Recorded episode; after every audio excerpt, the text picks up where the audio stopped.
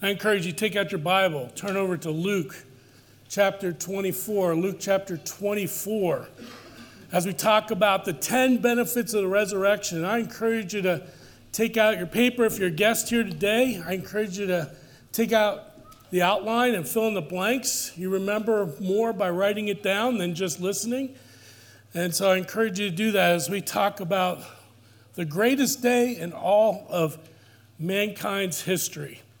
As we look up on the screen, I like to remind you that um, Muhammad, you can go visit his grave. And there it is. And he's still entombed there. And you can go to that famous religious site and visit there. You can go to Siddhartha Gautama, Buddha's grave. You can see where he is in repose. You can go to Confucius' grave in China.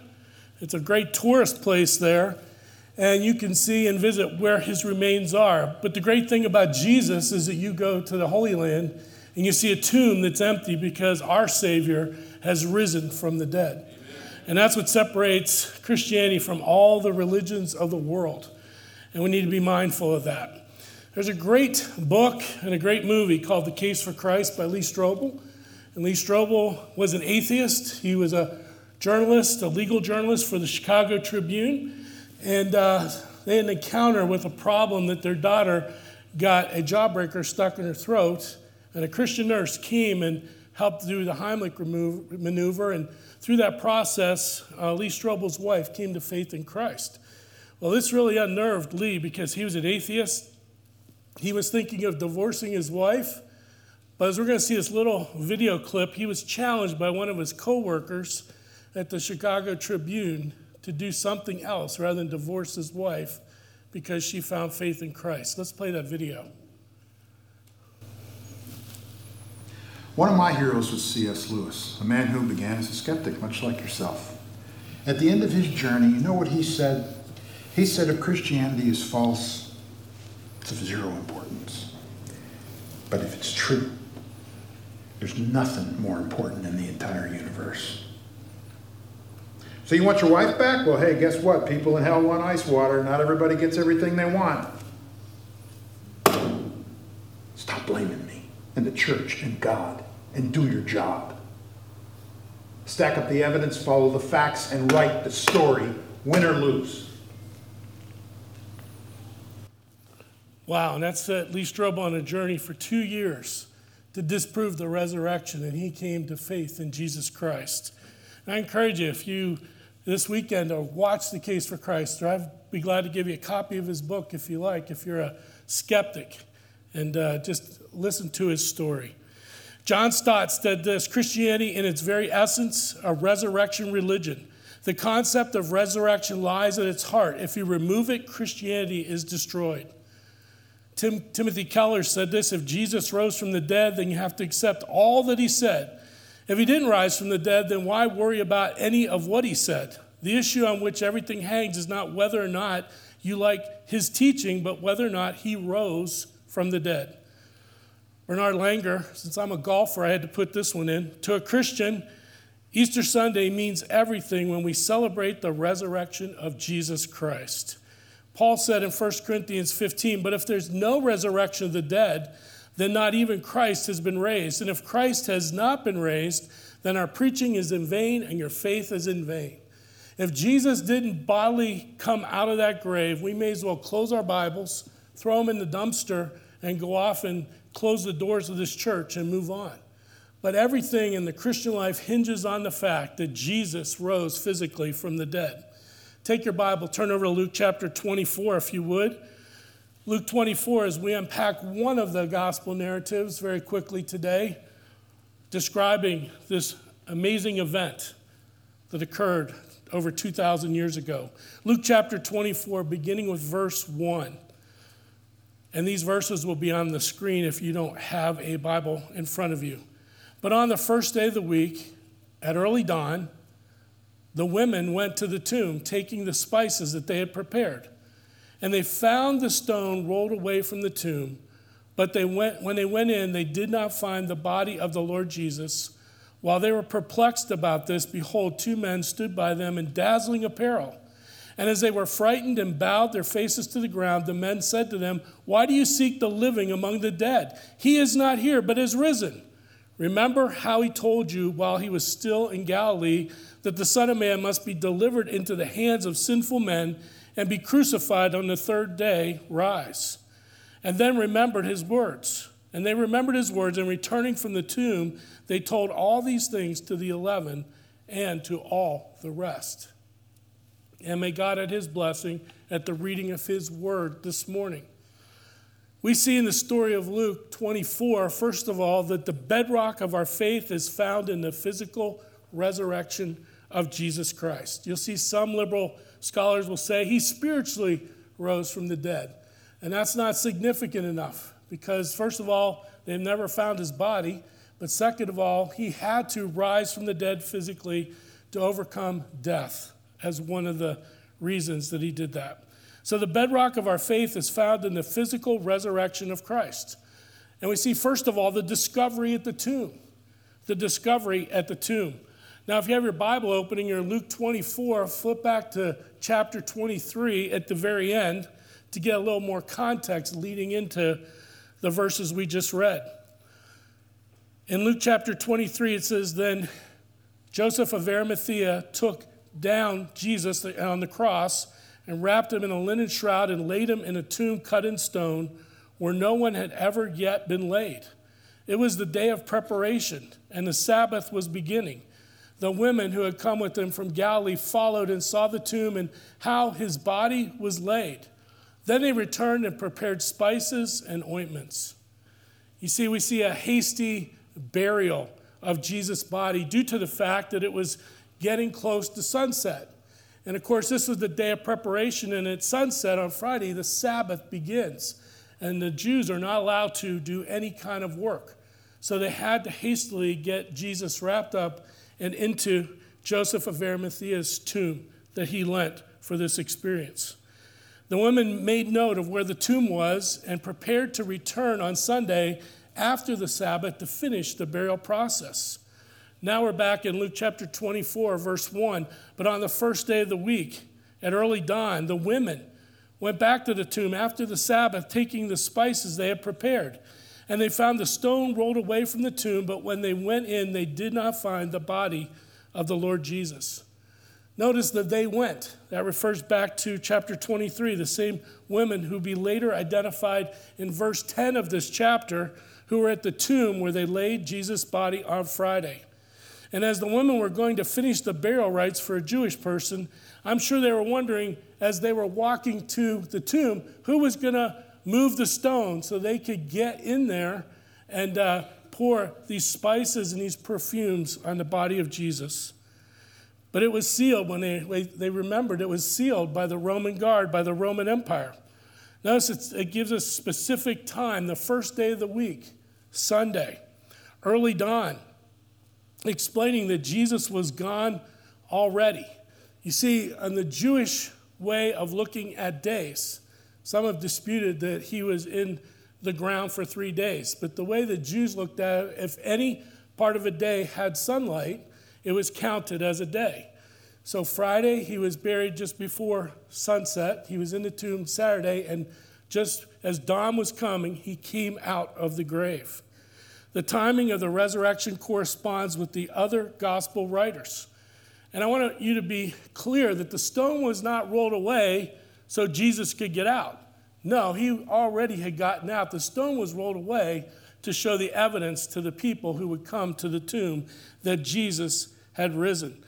And so, as the women, the disciples, and others would come, the goal was for them to come and see and to go and tell. Come and see and go and tell. And it reminds me of the Christmas story in Luke chapter 2. You read there about the shepherds. And the angels came to the shepherds while they were out in the field, told them, Go into Jerusalem and find this baby in a manger wrapped in swaddling cloths. And what did they do? They came, they saw, they worshiped. And then it says in Luke 2, they went out and told everybody what they had seen for themselves. That's the message for us as believers. Come and see, go and tell the world that Jesus is alive, that he's Lord. Well, they discovered the body of Jesus was gone, and this proved that Jesus was truly the Lord. In Ephesians 1 20, verses 20 through 21, Paul said that God worked in Christ when he raised him from the dead and seated him at his right hand in the heavenly places, far above all rule and authority and power and dominion, and above every name that is named, not only in this age, but also in the one to come. The lie was perpetrated by the religious leaders who crucified Jesus that the disciples had stolen the body away when it was discovered the tomb was empty. The religious leaders paid off those guards and made sure they weren't executed because if you didn't if you were derelicting your duty to watch the tomb and the person escaped you were to be executed and so the religious leaders bought off the people that were going to do that and perpetrated the lie throughout Jerusalem that the disciples had stolen the body the problem with that though is that Jesus would soon appear physically to the disciples and others in small groups and then eventually it tells us in 1 Corinthians 15 up to 500 people at one time. Well, not only do we see the discovery, but second of all, we see the declaration by the angels. The declaration by the angels. In verse 4 of Luke chapter 24, while they, the women, were perplexed about this, looking into the tomb, behold, two men stood by them in dazzling apparel. And as they were frightened and bowed their faces to the ground, the men said to them, Why do you seek the living among the dead? He is not here, but has risen. Remember how he told you while he was still in Galilee that the Son of Man must be delivered into the hands of sinful men and be crucified, and on the third day rise. Only in this narrative of the resurrection do we see mentioned two men and one spoke. Why do we think these men are angels? Well, first of all, as the women were there looking in, they suddenly appeared. These two men suddenly just came out of nowhere and were on the scene. Second of all, they had dazzling appearance. It was white, and they had to look away from the appearance of these angels. And then they gave the women a message, an insight to what had occurred at the tomb. As I mentioned, because of their angelic glory, the women had to turn away from their appearance. But the angel said in verse 5 to the women, Why do you seek the living among the dead?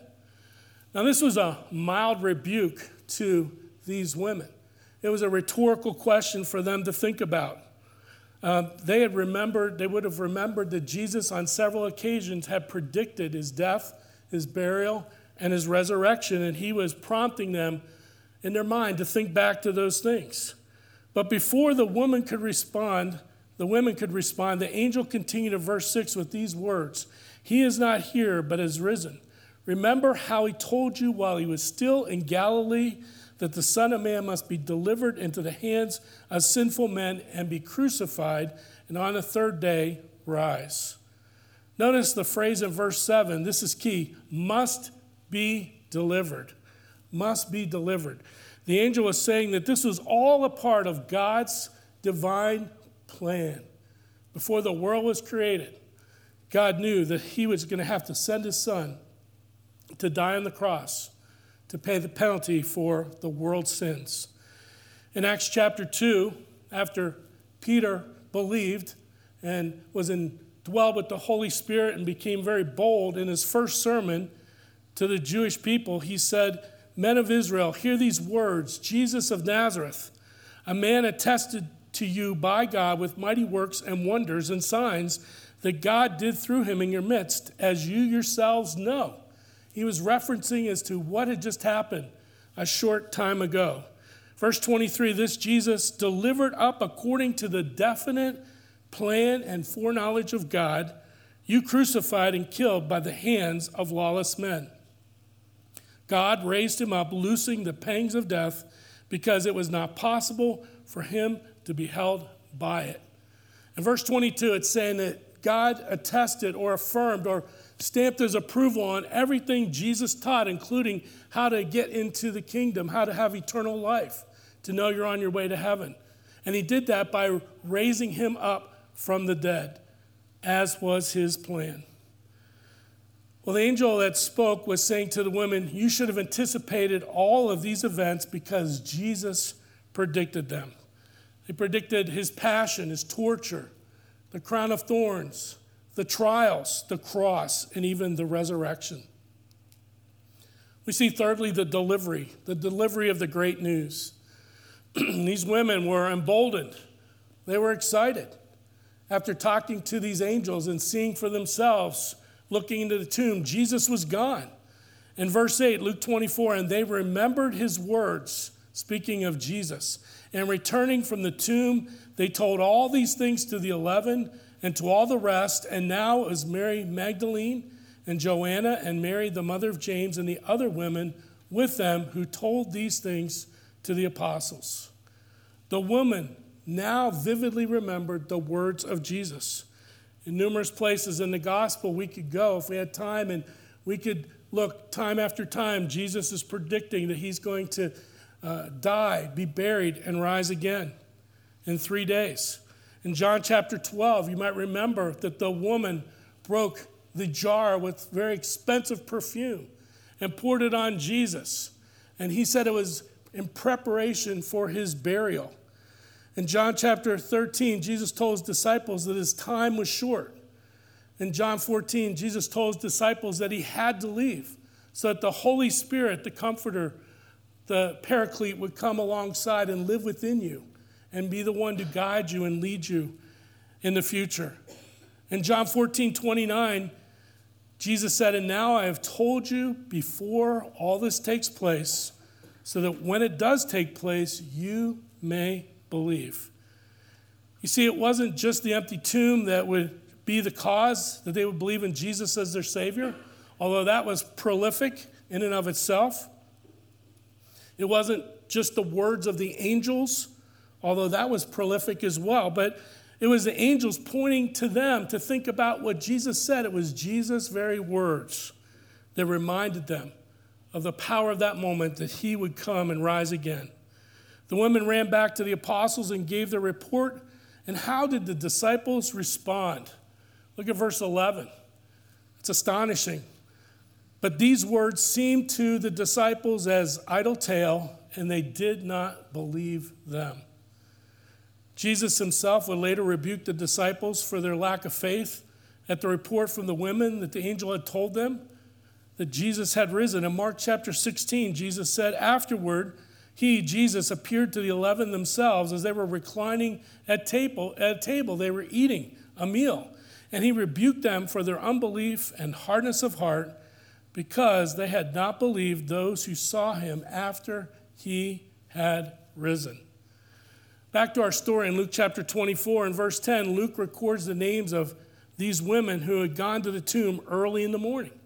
Mary Magdalene, who some espoused to believe that she was demon possessed with seven, seven demons, and Jesus had removed those demons from her. And because of that, she became a follower and a close partner in his ministry. She lingered at the cross, she helped in the burial process. We see Joanna mentioned here. We see Mary, the mother of James, and it says other women were a part of that.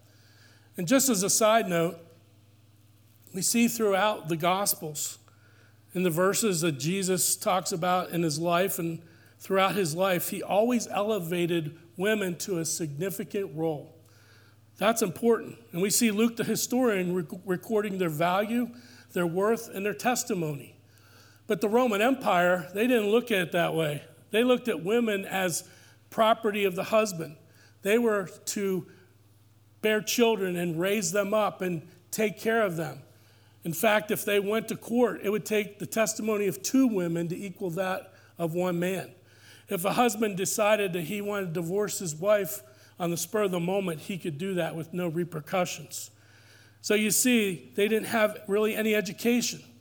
And they were totally submissive to their husband and to the culture of its time. But Jesus elevated their worth. The first people that came to the tomb to realize that Jesus had risen from the dead were women.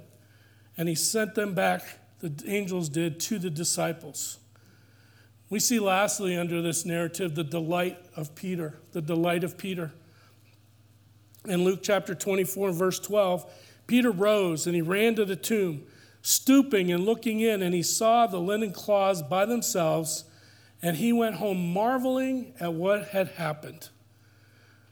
The women sharing their experience with the disciples, they finally stood up and decided to go check it out for themselves. And they ran to the tomb, as we see in another gospel writing, but here in Luke it just records Peter going to the tomb. Notice Peter's response. He marveled. He marveled. He was amazed that the words that were given to him must be true. And over time, in a short amount of time, he became a believer. There have always been attacks on the resurrection of Christ. Why? Because, as we said, Christianity is like a house of cards, and everything depends on the resurrection. And if they can wipe out the resurrection as not being true, it takes away everything that we believe. You know, they believed as, uh, that the women, some believe and said that the women went to the wrong tomb. They didn't know where they were going. Well, guess what? We read Luke 23. They made note of where the tomb was before they came back on that Sunday. Some said that Jesus didn't die on the cross, he was just in a comatose state. And that when they put him in that tomb, uh, because of the coolness and the humidity, his body revived and he was able to walk out. Well, the Bible teaches that a Roman guard came and stuck a sword in his side, all the way up into his chest cavity where his heart was, and water and blood came out. Now, I don't know about you, but if you can survive that wound, you're doing pretty well. We see also that his body was stolen, as we mentioned. That was one of the theories. And then the other one that's really amazing is the hallucination theory that these people, disciples and others, were hallucinating about this Jesus coming back because they so much wanted that to be true. But how does 500 people hallucinate the same thought at the same time? If you're a skeptic or want more evidence, I encourage you, as we said earlier, to watch the movie Case for Christ. I'll be glad to give you a book. I've got several today to just challenge you and help you to see the truth of these things. The result of the resurrection of Christ was that the apostles, the women, and the other followers of Christ all became excited witnesses for Christ because he's alive. And the apostles spread the gospel of Christ to the far reaches of the known world at that time. And not only that, but they died for their faith. How do you get 11 men willing to die for a lie? These folks died for their faith and their testimony of the risen Christ. And that has been passed down from generation to generation to where we sit today. It's estimated that there are 2 billion Christians, the largest uh, religion in the world is Christianity, who espouse faith in the risen Christ. Now, I don't know if all of them are truly believers in Christ, but they're trying to proclaim the bright witness of hope in a world that's looking for light. So here's your application Are you certain of your faith in Christ because of the evidence of the resurrection? Are you certain of your faith in Christ because of the evidence of the resurrection? And there is a lot of external evidence that you could study for yourselves. We looked at some internal evidence, evidence within the Bible. But now let's look at the application. How do we uh, see these 10 benefits of Christ rising from the dead and all that it promises to us who trust Christ as Savior. And we'll go through these very quickly.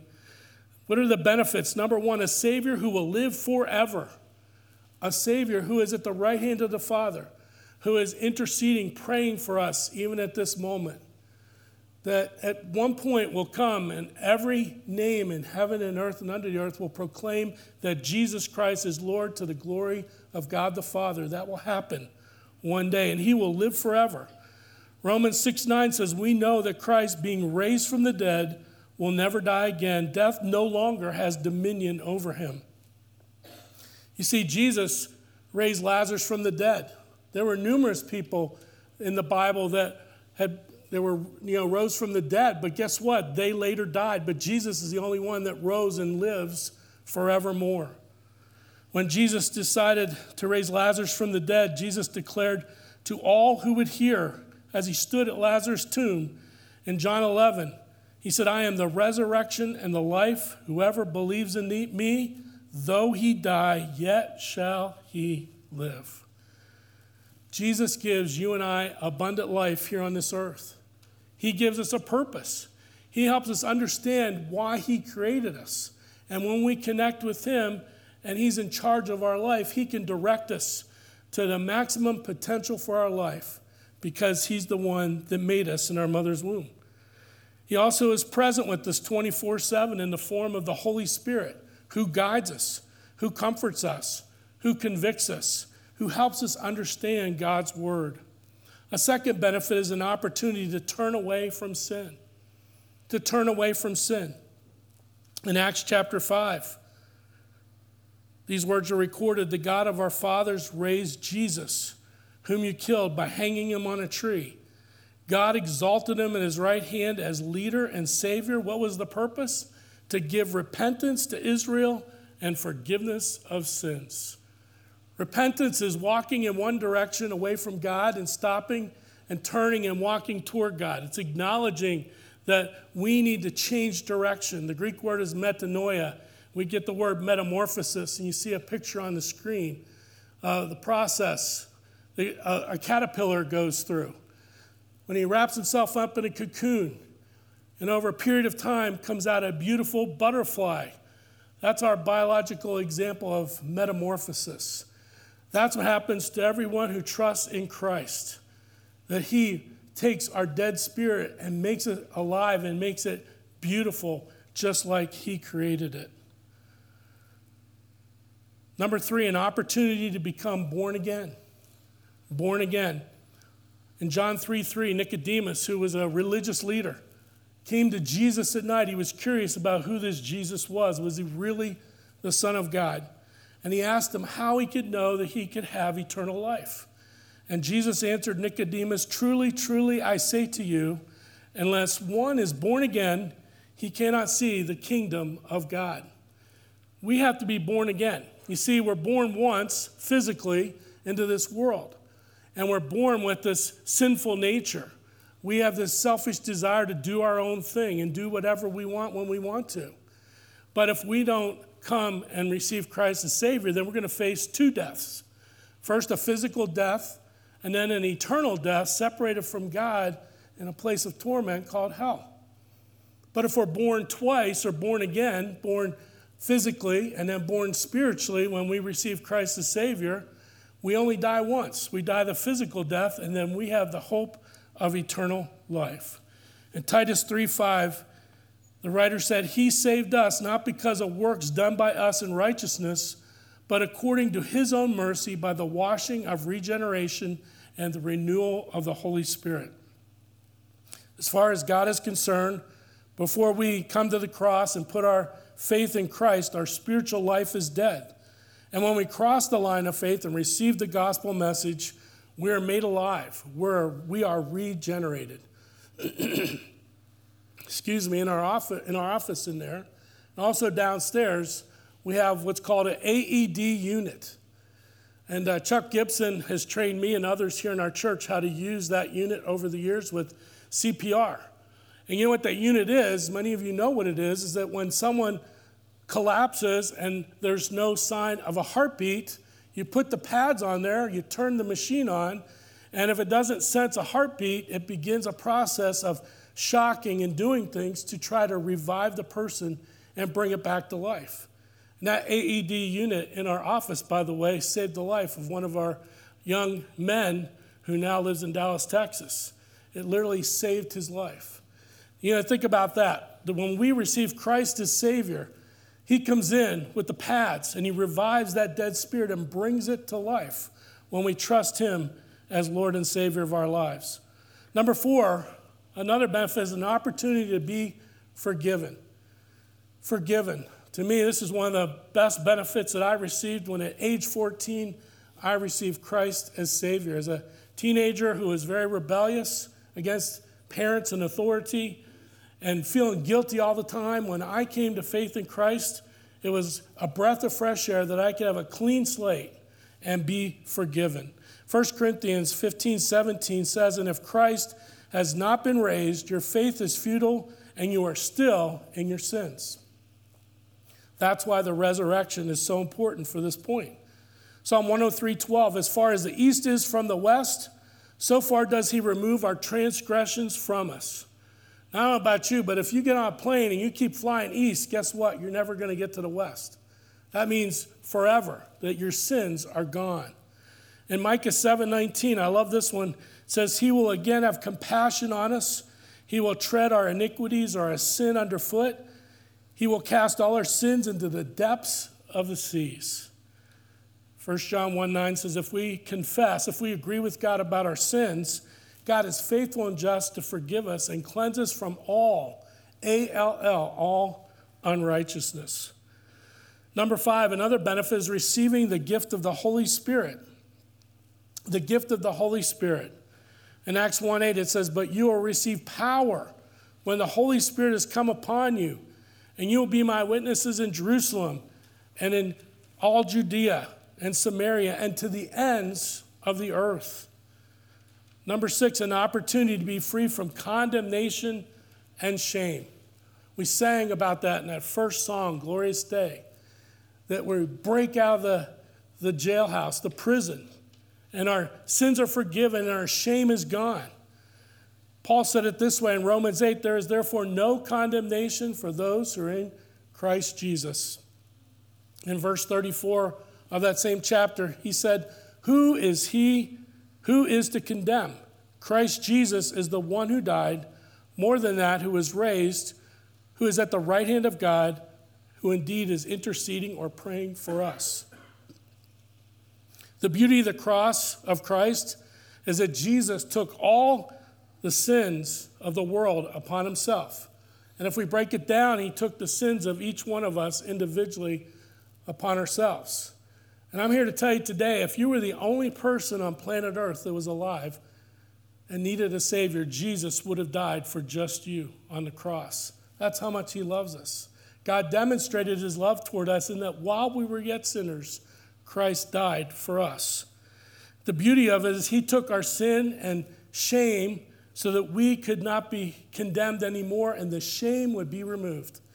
As I've studied world religions, one of the greatest things about Christianity, unlike any other religion, is it removes the shame of what you've done in the past. You start out with a clean slate. In a novel, Remembering Wendell Berry, talks about the story of a Kentucky farmer named Andy.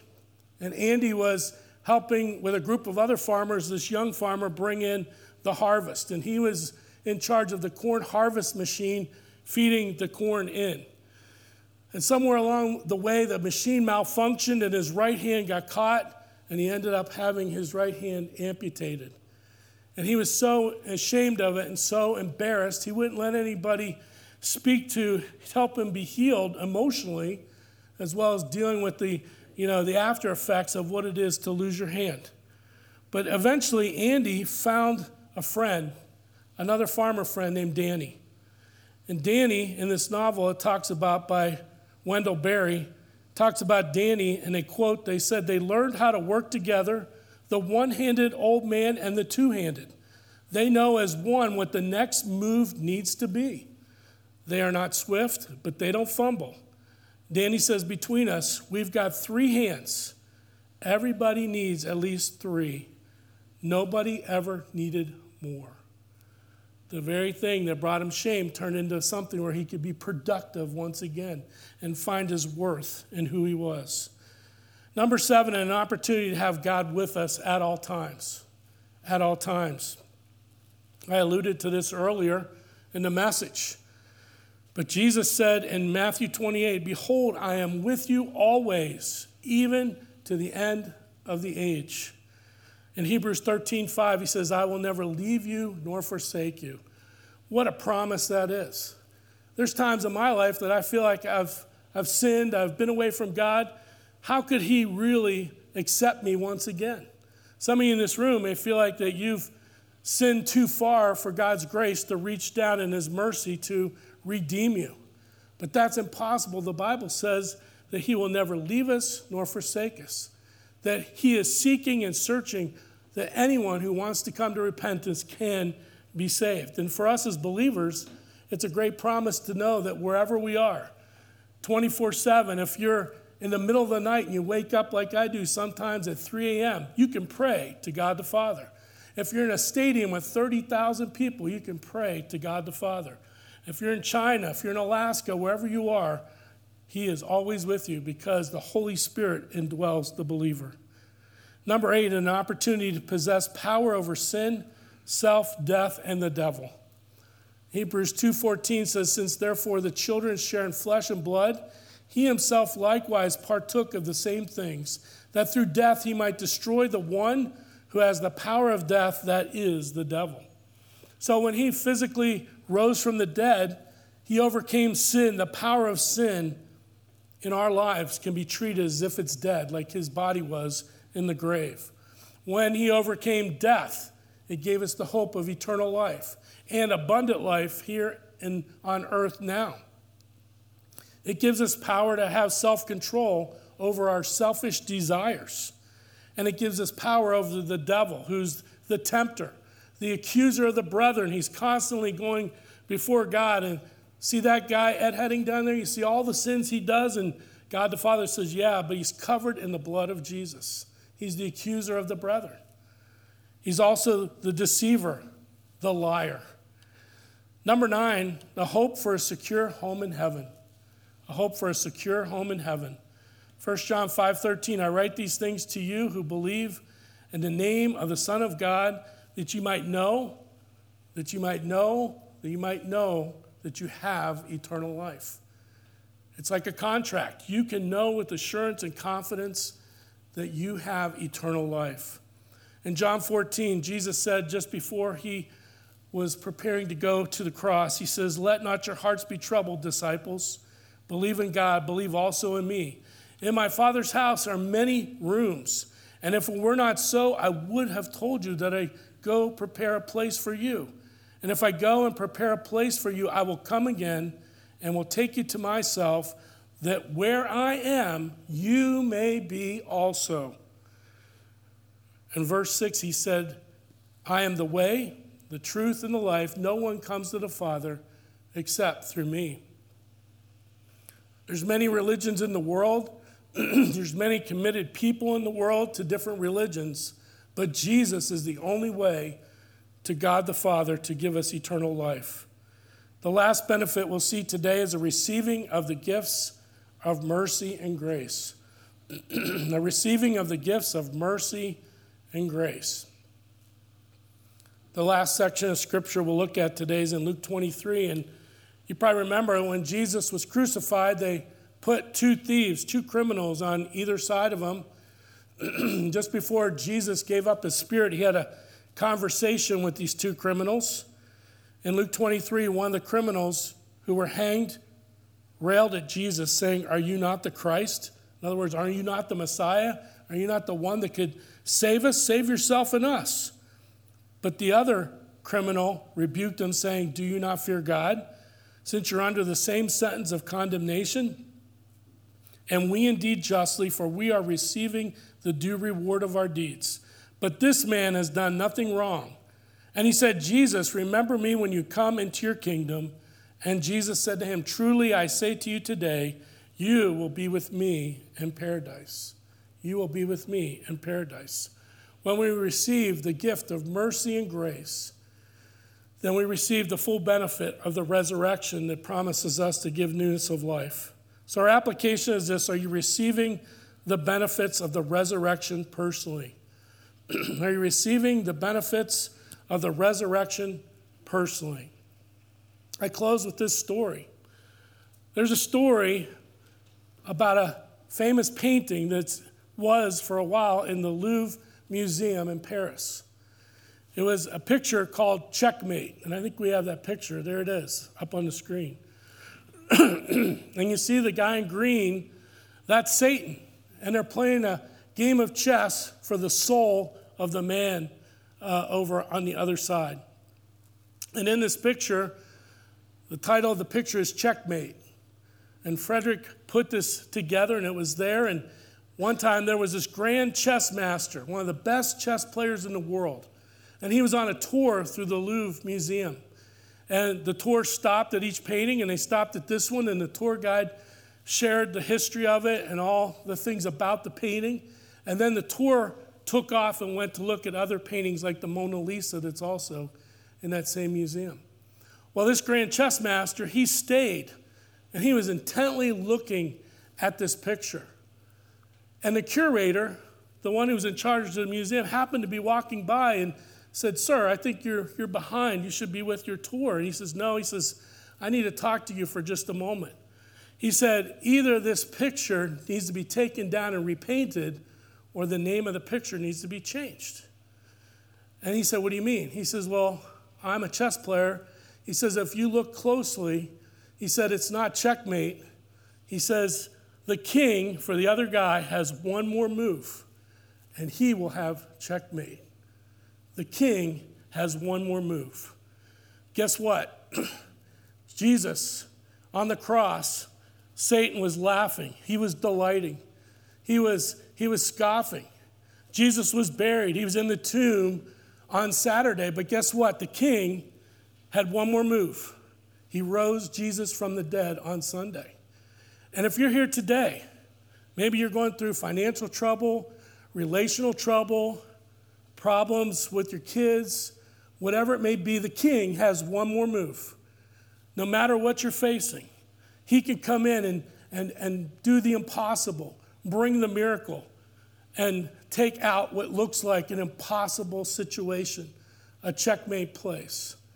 I want to challenge you today as we close to think about that, to think about your life and wherever you are, that there is one who has the power to transform and change the impossible in your life. There's a picture you'll see. I've been to this place twice in my lifetime in Rio de Janeiro. Corcovado, the cross of Jesus over Rio de Janeiro with his arms open wide. As we come to the end of this message, I just want to remind you that Jesus has his arms open wide and he's willing to receive anyone who needs to have the gift of eternal life or also to come back to a relationship that maybe you've strayed away from for many years. See, the Bible teaches that all of us, as I said earlier, are born into this world the Bible says since Adam and Eve ate of the fruit in the Garden of Eden, that sin has passed through every human being through Adam. And you and I, we have this sinful nature that separates us from a holy God. But the good news is that it isn't about our works, it's not about church attendance, it's not about being generous or charitable. All those things are good, but it's not going to earn our way to heaven. It says, by grace we're saved through faith, not of works, is a gift of God. And grace is receiving a gift. And what's the gift? The gift was Jesus dying on the cross, shedding his blood. When God turned his back on Jesus and he said, My God, my God, why have you forsaken me? God couldn't look on his son because all the sins of the world were poured out on him. Can you imagine the Son of God being forsaken by his heavenly Father? But he did that and shed his blood so we can have the forgiveness of sin. And if we come to him humbly and say, Lord, I'm sorry for my sin. I want to turn away from it. I ask you to come into my heart in my life.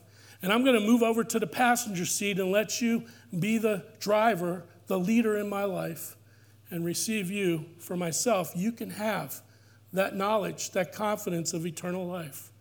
So let's bow our heads and our hearts for just a moment as we keep that picture of Jesus up there from Rio de Janeiro.